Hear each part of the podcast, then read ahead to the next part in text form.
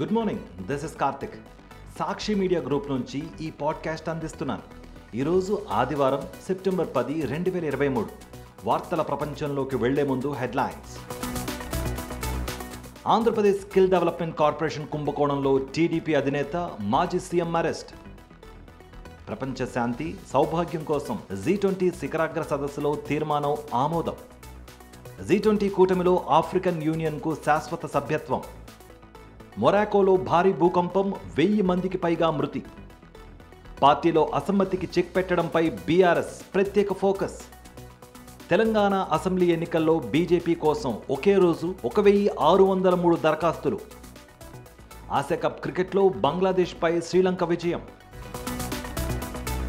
Andhra Pradesh skill development corporation కుంభకోణంలో మాజీ ముఖ్యమంత్రి తెలుగుదేశం పార్టీ అధినేత చంద్రబాబు నాయుడిని CID పోలీసులు శనివారం అరెస్ట్ చేశారు.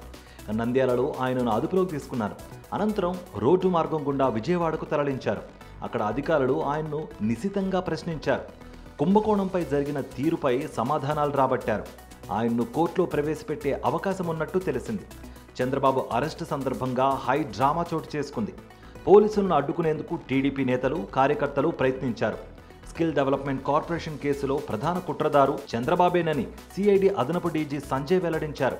ఈ కుంభకోణం ద్వారా కొల్లగొట్టిన ప్రజాధనం షెల్ కంపెనీల ద్వారా చంద్రబాబుకే చేరిందని తెలిపారు. అందుకు సంబంధించిన పూర్తి ఆధారాలు సేకరించిన తర్వాత మరింత సమగ్రంగా దర్యాప్తు చేసేందుకే చంద్రబాబును అరెస్ట్ చేశామని వివరించారు. కొల్లగొట్టిన ప్రజాధనం 241 కోట్ల రూపాయలను చంద్రబాబుకు చేర్చడంలో పాత్రదారులుగా ఉన్న ముగ్గురికి నోటీసులు ఇవ్వగా వారు వెంటనే విదేశాలకు పరారయ్యారని వెల్లడించారు. ఈ పరిణామాలతో ఈ కేసులో సాక్షులను చంద్రబాబు బెదిరించి దర్యాప్తును ప్రభావితం చేసేందుకు అవకాశం ఉందనే అరెస్ట్ చేశామని DG సంజయ్ తేల్చి చెప్పారు. నిబంధనల ప్రకారమే చంద్రబాబును అరెస్ట్ చేశామని పేర్కొన్నారు. స్కిల్ డెవలప్మెంట్ కార్పొరేషన్ కుంభకోణంతో పాటు fibre net, Amaravati inner ring road alignment కుంభకోణాల్లో నారా లోకేష్ కీలక పాత్ర పోషించారని తెలిపారు. ప్రపంచంలోని శక్తివంతమైన దేశాలతో కూడిన G20 కూటమికి ఈ ఏడాది సారథ్యం వహిస్తున్న భారత్కు ప్రశంసనీయమైన విజయం దక్కింది. శనివారం ఢిల్లీలో ప్రారంభమైన G20 శిఖరాగ్ర సదస్సులో ప్రపంచ శాంతి సౌభాగ్యమే ధ్యేయంగా వివిధ కీలక అంశాలతో కూడిన న్యూఢిల్లీ G20 సమిట్ లీడర్స్ డిక్లరేషన్కు కూటమి సభ్యదేశాల ఆమోదం లభించింది. ప్రధానమంత్రి నరేంద్ర మోదీ ఈ విషయాన్ని స్వయంగా ప్రకటించారు. డిక్లరేషన్పై కూటమి దేశాల మధ్య ఏకాభిప్రాయం వ్యక్తమైందని, వెంటనే ఆమోదం పొందిందని వెల్లడించారు. డిక్లరేషన్ ఆమోదం పొందడానికి కృషి చేసిన G20 దేశాల మంత్రులు, అధికార ప్రతినిధులు, అధికారులకు నరేంద్ర మోదీ కృతజ్ఞతలు తెలిపారు. G20 శిఖరాగ్ర సదస్సులో శనివారం ఢిల్లీలో అట్టహాసంగా ప్రారంభమైంది. ఉక్రెయిన్లో సంఘర్షణ, ఉగ్రవాదం, అవినీతి, ఆర్థిక వ్యవస్థ, వాతావరణ మార్పులు, ప్రపంచ ఆర్థిక ప్రగతి, విద్య, నైపుణ్యాల వృద్ధి, పునరుత్పాదక ఇంధనాల వినియోగం తదితర కీలక అంశాలు న్యూఢిల్లీ డిక్లరేషన్లో చోటు చేసుకున్నాయి. ఉక్రెయిన్లో నెలకొన్న సంఘర్షణపై న్యూఢిల్లీ డిక్లరేషన్ ఆందోళన వ్యక్తం చేసింది. నేటి యుగం యుద్ధాల యుగం కాదని తేల్చి చెప్పింది. ప్రాదేశిక సమగ్రత, సార్వభౌమత్వంతో కూడిన అంతర్జాతీయ న్యాయ సూత్రాలకు అన్ని దేశాలు కట్టుబడి ఉండాలని పేర్కొంది. సమస్యలకు యుద్ధం పరిష్కారం కాదని వెల్లడించింది. శాంతియుత చర్చలు, దౌత్య మార్గాల ద్వారా సమస్యలు పరిష్కరించుకోవాలని సూచించింది. ప్రపంచంలో అందరికీ సమాన స్థాయిలో నాణ్యమైన విద్య, నైపుణ్య శిక్షణ అందించాల్సిన ఆవశ్యకతను న్యూఢిల్లీ డిక్లరేషన్ తెలియజేసింది. G20 శిఖరాగ్ర సదస్సులో తొలి రోజే కీలకమైన నిర్ణయం వెలువడింది. ఆఫ్రికన్ యూనియన్ను G20 కూటమిలోకి ఆహ్వానం పలికారు. ఆఫ్రికన్ యూనియన్కు G20 సభ్యత్వ హోదా ఇవ్వాలంటూ ప్రధానమంత్రి నరేంద్ర మోదీ చేసిన ప్రతిపాదనకు సభ్యదేశాలన్నీ ఆమోదం తెలిపాయి. దీంతో AU G20లో భాగమైంది. ఈ చారిత్రక ఘట్టానికి ఢిల్లీ సాక్ష్యంగా నిలిచింది. 1999లో ఏర్పడ్డ నాటి నుంచి AU ఇలా ఓ శక్తివంతమైన కూటమిలో చేరడం ఇదే తొలిసారి కావడం విశేషం. AUలో 55 సభ్య దేశాలు ఉన్నాయి. ఆఫ్రికన్ యూనియన్ రాకతో G20 మరింత పటిష్టమవుతుందని ప్రధాని పేర్కొన్నారు. ఆఫ్రికా దేశమైన మొరాకోను భారీ భూకంపం వణికించింది. శుక్రవారం అర్ధరాత్రి దాటాక సంభవించిన భూ ప్రకంపనలతో గాఢ నిద్రలో ఉన్న జనం ఒక్కసారిగా ఉలిక్కిపడి లేచి వీధుల్లోకి పరుగులు తీశారు. అట్లాస్ పర్వతాల్లోని గ్రామాలు మొదలుకుని చారిత్రక మొరకేష్ నగరం వరకు వందలాదిగా భవనాలు ధ్వంసం కాగా 1000 మందికి పైగా జనం మృతి చెందారు.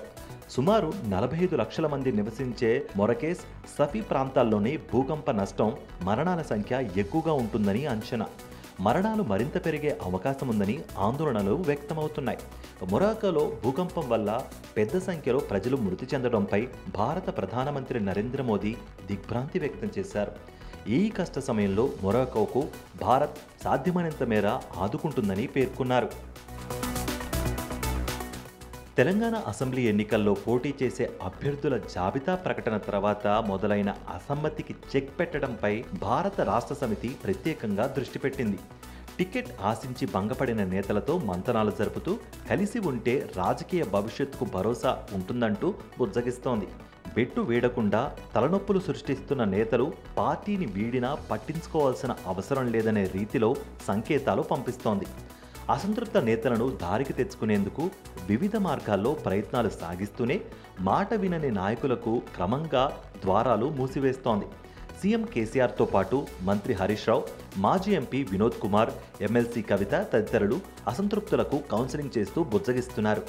విదేశీ పర్యటనలో ఉన్న పార్టీ వర్కింగ్ ప్రెసిడెంట్ మంత్రి కేటీఆర్ తిరిగి రాగానే ఆయన్ను కలిసేందుకు కొందరు అసంతృప్తులు సిద్ధంగా ఉన్నారు. తెలంగాణలో బీజేపీ ఆశావాహన నుంచి వెల్లువల దరఖాస్తుల సమర్పణ కొనసాగుతోంది.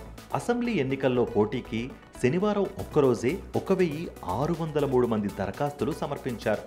దీంతో గత 6 రోజుల్లో మొత్తం అందిన అప్లికేషన్ల సంఖ్య 3223కు చేరుకుంది.